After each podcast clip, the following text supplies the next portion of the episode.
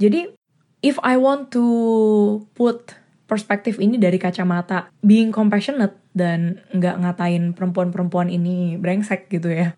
Gue cuma mau bilang bahwa kita itu semuanya as women ya, ada di struggle yang sama woi.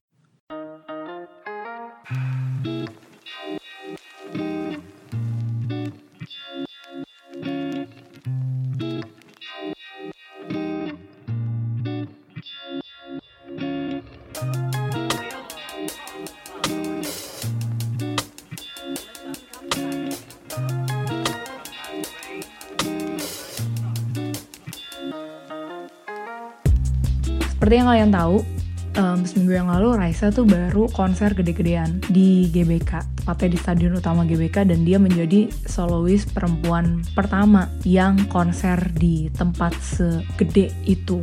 Dan berhubung gue kemarin tengah malam lagi ada waktu ya untuk nonton YouTube, jadi gue baru inget nih, wah si narasi kan baru rilis episode ya sama si Raisa gitu. Jadi akhirnya gue iseng-iseng nonton. Terus pas gue nonton gue nggak menyangka ternyata episode obrolan mereka tuh sebagus itu sampai gue nangis gitu. Dan itu episodenya gue rasa yang paling mengena ya. Karena bukan cuma ngebahas soal perjalanan karir Raisa especially tentang tantangan dia untuk punya konser di GBK itu tapi juga memperlihatkan gimana susahnya berjuang jadi perempuan gitu. Nah di salah satu obrolan itu sebetulnya ada satu momen yang semua orang juga tahu gitu bahwa um, beberapa hari atau mendekati hari konser si Raisa, anaknya itu jatuh sakit sampai anaknya harus dirawat ke rumah sakit dan Raisa gue rasa kalau bisa membelah diri dia ingin membelah diri seperti Amuba gitu ya. Tapi akhirnya ya mau gak mau dia tetap ngejalanin konsernya di tengah anaknya ada di rumah sakit. Terus kemarin itu gue sempet nulis sesuatu ya di akun tulisan gue Abjad Tersirat dan juga di personal account gue karena gue denger dari Raisa dan juga si Nachwa gitu. Yaitu kita sering banget sebagai perempuan tuh menyematkan kata hanya di apa pun yang kita lakukan. Entah itu hanya jadi ibu rumah tangga atau hanya kerja kantoran tapi nggak bisa berkeluarga atau hanya ini dan hanya itu. Dan setelah dipikir-pikir hanya yang kita lakukan itu sebetulnya punya makna gitu. Di balik kata hanya itu kita tuh sudah melakukan hal-hal yang luar biasa yang mungkin orang suka nggak lihat atau mandang sebelah mata tapi yang kita lakukan udah membantu keberlangsungan hidup seseorang ataupun keluarga kita gitu ya. Selain tentang komentar itu, um, ada satu hal yang diliput sama narasi juga yaitu tentang komentar netizen ke Raisa gitu. Jadi kan beritanya agak-agak heboh ya, pokoknya anaknya rasanya sakit, bla bla bla gitu-gitu. Dan singkat cerita netizen Indonesia tuh ada aja gitu yang nyinyir mengenai masalah itu. Ada beberapa komentar yang bilang, ya gak heran lah ya si Raisa bisa tetap manggung atau tetap konser walau anaknya sakit. Ya namanya juga support sistemnya ada banyak, bisa afford ini itu karena duitnya banyak. Ujung-ujungnya malah jadi memojokkan Raisa gitu. Padahal kalau lu adalah manusia yang cukup uh, happy dengan hidup lu, kayaknya the first time lu denger orang atau denger ya public figure anaknya sakit tapi dia mesti kerja, pasti lu ngerasa iba lah. Pasti lu ngerasa kayak anjir gue pernah lagi ada di posisi yang terhimpit seperti itu gitu sebagai perempuan. Tapi sayangnya banyak komentar yang memojokkan apa pun yang perempuan pilih atau lakukan gitu. Dan lebih ironisnya lagi, komentar-komentar itu muncul dari perempuan juga. Sampai akhirnya gue share tulisan yang terinspirasi dari obrolannya Najwa dan Raisa di Instagram gue. Dan ada beberapa obrolan yang akhirnya terjadi sama temen gue lah satu dua orang. Tentang perempuan dan tentang pilihan dan juga tentang reality mengenai perempuan menyupport perempuan gitu atau women support women dari konsep itu tuh sebetulnya konsep yang bullshit ya.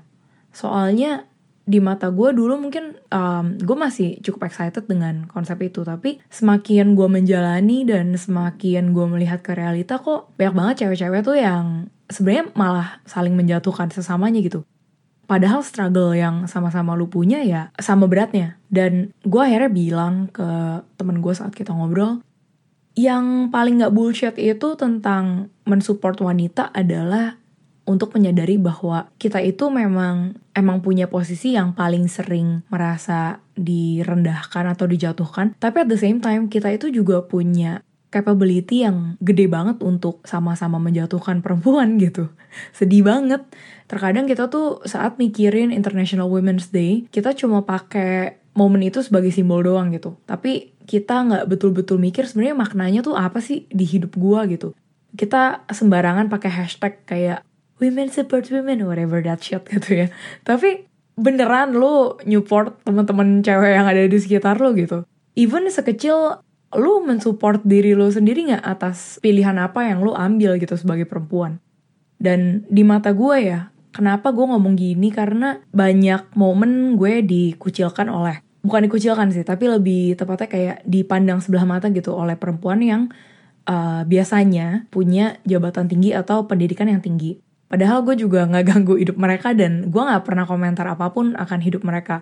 Dan salah satu contohnya yang gue inget ketika misalnya gue tinggal di luar negeri, terus uh, waktu itu gue tinggal di Jerman dan gue tuh masih dalam transisi antara mau stay di Jerman atau balik ke Indo gitu ya. Dan gue cerita ke beberapa teman ini. Terus saat gue cerita itu ke mereka, mereka dengan mudahnya langsung ngomong kayak, ya lu tapi gak usah pusing kali. Kalau suami lu as long as dia mapan dan dapat kerjaan di tempat mana pun yang dia pindah ya lu nggak usah pusing lah kalau gue mau merangkum itu kasarnya udah lu kan juga cuma ongkang-ongkang kaki ya dan cuma terima duit jadi lu diem aja nggak usah worry about it gitu itu yang gue tangkep ya dari komentar mereka atau respon mereka mengenai cerita gue dan di momen itu gue ngerasa kayak anjing ya berarti kayak kalau lo emang statusnya nggak punya jabatan yang bisa dipamerin atau rekening yang bisa dipamerin gitu angkanya berarti lu kayak nggak boleh punya mimpi gitu ya sebagai perempuan atau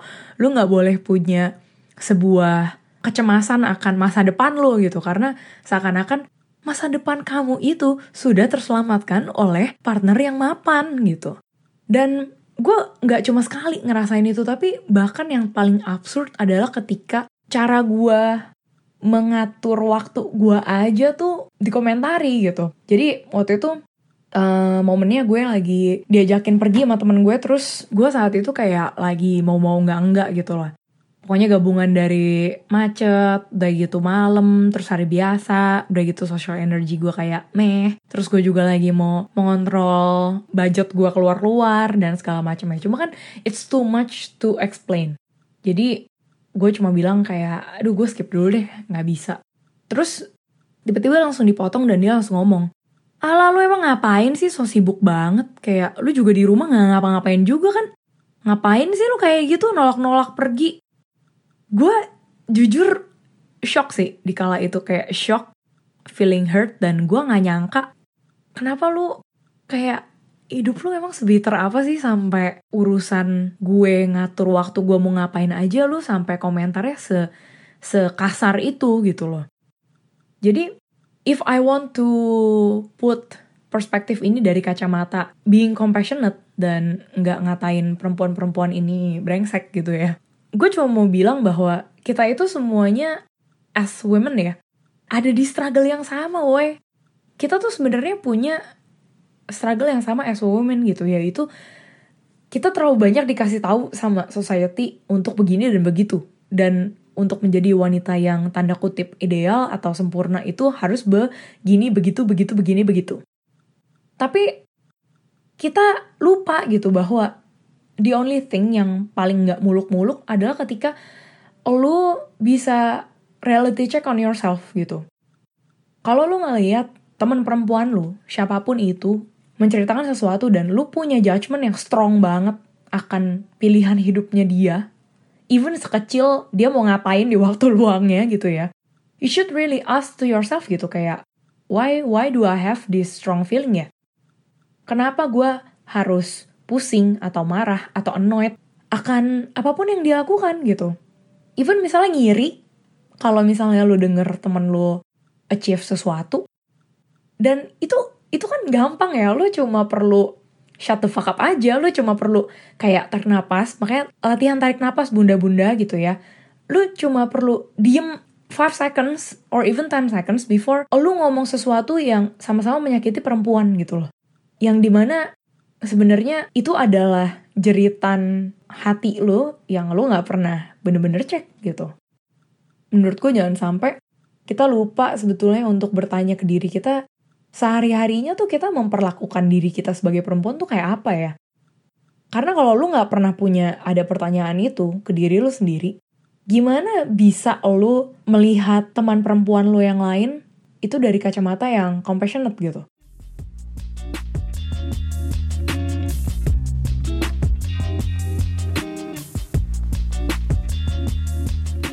Gak usah muluk-muluk ngomong kayak gue mau kesetaraan gender jadi satu-satunya yang utama di kantor gue atau di lingkungan gue. Nggak usah.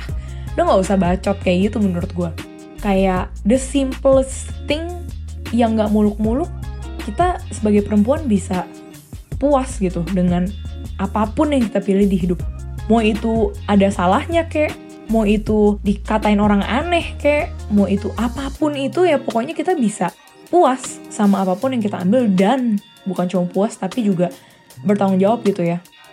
Sampai nanti akhirnya kita udah kayak hilang nafsu buat ngebacotin hidup orang lain sih.